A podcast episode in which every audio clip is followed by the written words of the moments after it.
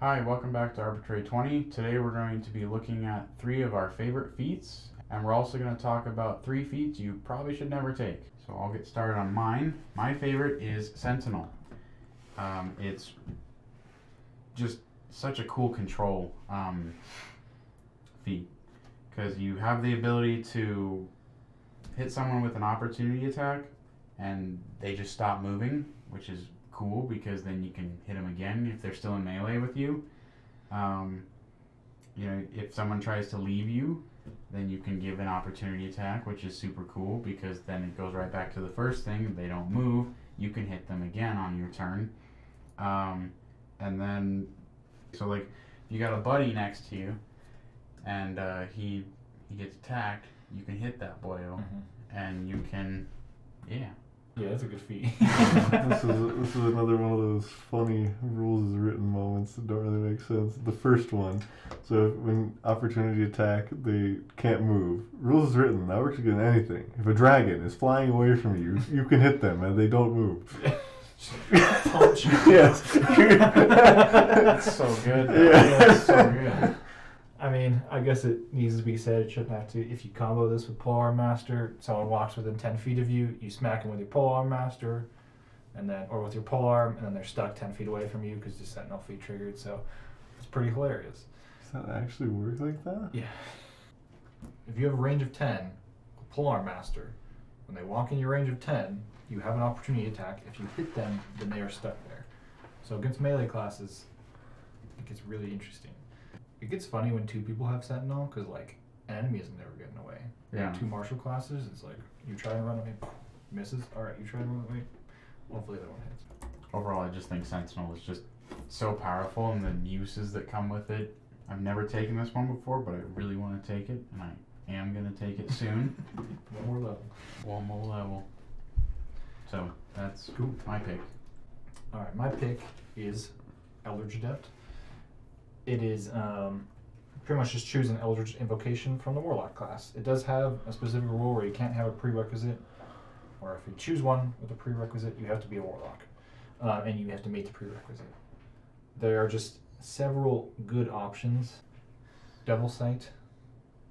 You can see through any any darkness, non-magical or not or magical, uh, with 120 foot range. So you can combo that that with the darkness spell just to mess up all of your friends in your party, just make them blind as well. But at least you can see. So yes. It does give you access to that uh, very selfish cop.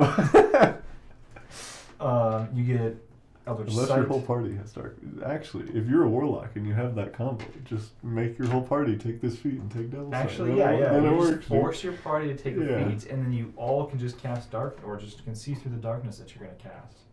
And then somehow all of your enemies also have this at some point. So you know. uh, Eyes of the Runekeeper, you can read all writing. It kind of comes into play sometimes. Uh, sorry, there's one other really good one I wanted to talk about. Misty visions for infinite silent image. Yes, Misty Visions for Infinite Silent Image, um, and then Mask of Many Faces for Infinite Disguise Self. You can cast it without expanding a spell slot. So pretty much as creative as you are with Mask of Many Faces, faces, um, that's pretty much as far as you want to go. You could be a one person one second, and then six seconds later you could be a different person. There's no limit on that. Cool thing is that I like about it is each level that you level up, you can swap for a different invocation. So, I just like the versatility. I really like that feat. I think I wanted to take it at one time, but there's prereqs for things, Mm-hmm. and that's like the biggest Mm-hmm. bummer. But I understand why they do it. Like, I, I totally understand the whole rules and implications that come with it and stuff. But the possibilities if they weren't there would be so fun. Well, yeah. But it would, yeah, It would I be mean, broken. it would yeah. be broken. Yeah. So I think it's a really cool feat. Definitely very fun if you're a warlock, right? You can take it as anything. Oh, So okay, there are you just have to have a certain warlock requirement. There are certain invocations that don't have any prerequis- prerequisites, and those are Right. the only ones that you can take. So, ones that we named off have no prerequisite, those you can take. The only other thing I want to say is you're a level 14 illusion wizard with Misty Visions, you can make your silent images real. So, Really? yeah. it's big as your brain is. That's Yeah, that- freaking sick. That's yeah. cool. If you suffer through the rest of Illusion Wizard. Yeah, you can make an illusion first level or higher, choosing one part of the object and make it real. It would last for a minute. Oh, it's only real for a minute. Okay. I mean, hey, Okay. bro, five thousand gold diamond. You could sell it in a minute. then, then you get the five thousand. then you run. Yeah, basically. But yeah, my favorite uh, feat I picked for this one is Warcaster. Um, I just like it because I really like the spell sword type of playstyle, and this you pretty much have to have this feat on one of those characters because it lets you uh, fight with something in both ha- or cast spells with something in both hands, and it lets you cast spells instead of opportunity attacks, and it also gives you advantage on your concentration checks, which it would even be worth it for just that, to be honest, because concentration checks are super important. I think like almost any caster that needs concentration checks, like clerics, druids, almost they just are almost required to take Warcaster. Yeah, Warcaster, Resilient Constitution are Yeah. is mandatory pretty much. Warcaster's nice because you can hold a shield and a staff as a spellcaster and still cast your spells too. So Yeah. That's really nice having the versatility to do that. then there's those really cool moments where someone leaves your range, you get the opportunity to attack them with like a fifth level inflict wounds or something. It's Just Or Booming Blade. And That's then true. if they keep moving, then they Yeah. take even more damage. yeah, so then they're just stuck. yeah, the combo we were doing is the Dissonant Whispers. Booming Blade, Mhm. yeah. And then with this, you can Booming Blade. So yeah, you can you can do it, or somebody else can do it. You can Dissonant Whispers. It makes them run away, triggering an opportunity attack, and then you Booming Blade them, and then they're stuck 30 feet away from you. And if they move back up again, because Booming Blade requires willing movement, uh, then they take that extra damage. Yeah, it's kind of just a funny way to mess with your DM, to be honest. So. Isn't that why we're all here? yeah, yeah. To be honest, yeah. And now on to the feats that you probably should not take. I'll start. The first one is Dungeon Delver. It's okay, but it's it, it's it's it's trash. Like, it's not good. Like it's okay. In very specific circumstances, like being in a dungeon, maybe. Yeah, it, it really just doesn't come up that much. I mean, secret doors, okay. Uh, advantage to uh, resist traps. Uh, some classes have advantage on Dex saves anyway. Uh, resistance that's decent. Uh, the last bullet point, though, uh, traveling at a fast pace doesn't impose disadvantage on your wisdom perception checks. Why are you traveling at a fast pace in a dungeon, bro? Like, who just walks into a dungeon and just starts bolting through that thing? Like, Yeah, just enjoy you the just ride. don't care. You just gotta run. No, honestly, yeah, it's it's pretty rough. You gotta get that gold though. Be running. You gotta speed run the dungeon. Yeah, speed run. specifically is for. If you are in, um, fuck, I remember, forgot the source, but there is a module that is specifically just a mega dungeon. the Waterdeep Dungeon of the Mad Yes. Mage. Yeah. This might be okay. just okay. so, it's something to consider there. Yeah, you're Yeah. usually going slow and checking for traps and not triggering them. Like it, it's usually just gonna do nothing. Yeah. So, just don't do it. Okay. Mine is Mage Slayer. Primarily because I wish it was better. It just doesn't feel good enough. like when I first started playing D&D, I was like, okay, this will be pretty decent, but it's just really not that good.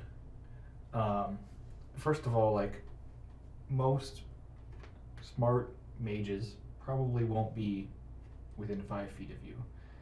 Um, so it doesn't really help. But I guess if they're gonna someone's gonna cast a spell next to you, you do get to hit them with your with a melee attack, which isn't the worst. I just feel like it's so situational and doesn't come up enough and just doesn't even feel good enough to be honest. So that's my thoughts towards it. Yeah, my thing is just it's super situational. Like you're, I mean, unless your campaign is like specifically based around it, then even even then it would only be kind of good. Yeah.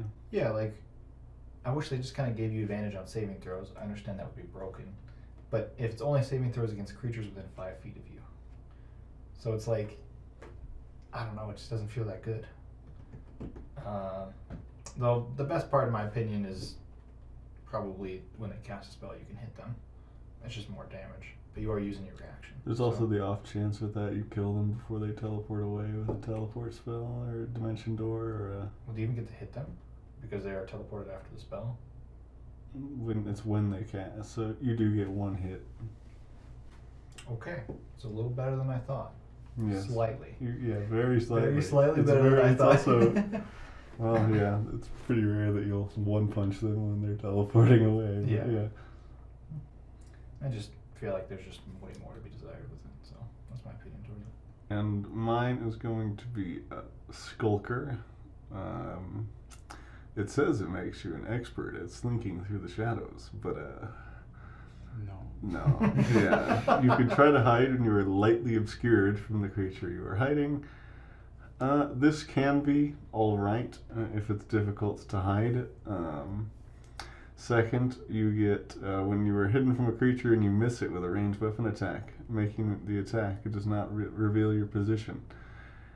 Like you're already just so unlikely to miss. I feel like 'Cause you already have advantage when you're hidden. I don't know. Plus, you could just bonus action hide even when you miss, right? Yeah. I'm assuming you're probably playing a rogue Yeah. if you're taking this. So you already have the bonus action hide. And if not, you probably have an ally within five feet or something. So like, yeah, no, this Yeah. just it's very rare when this is gonna come up. And then dim light doesn't impose disadvantage on your wisdom perception checks relying on sight. Have dark vision, guys. There's so many ways to get it. Mm, yeah, that's true. just crouch. I was gonna Yeah. take this for a character, and I'm glad that I talked about it with John. Because yes, like it has at face value, there are things that we're like, yeah, this is you know this could work. But it, it's kind of a waste of a feat because there's not. I mean, there's so many better things that you can do with your your feet. Whether you know whenever you get it at level four, eight, or whenever. if it's a rogue, it's four, eight, ten, and so on. But there's so much better ways to go about doing. Yeah, there's a lot of better options. I mean, the hide while lightly obscured is kind of funny. You can actually do the Skyrim meme where if you're in like light fog, you can just literally just crouch right in front of somebody. yeah. There must be no So one. if you really, really want to do that, then maybe. but beyond that, no. Just take freaking shadow touch and just cast invisibility on yourself. Like Yeah. It's just And you get better way. another free spell on top of that. Yeah. All right. Well, thank you for listening. Have a great day.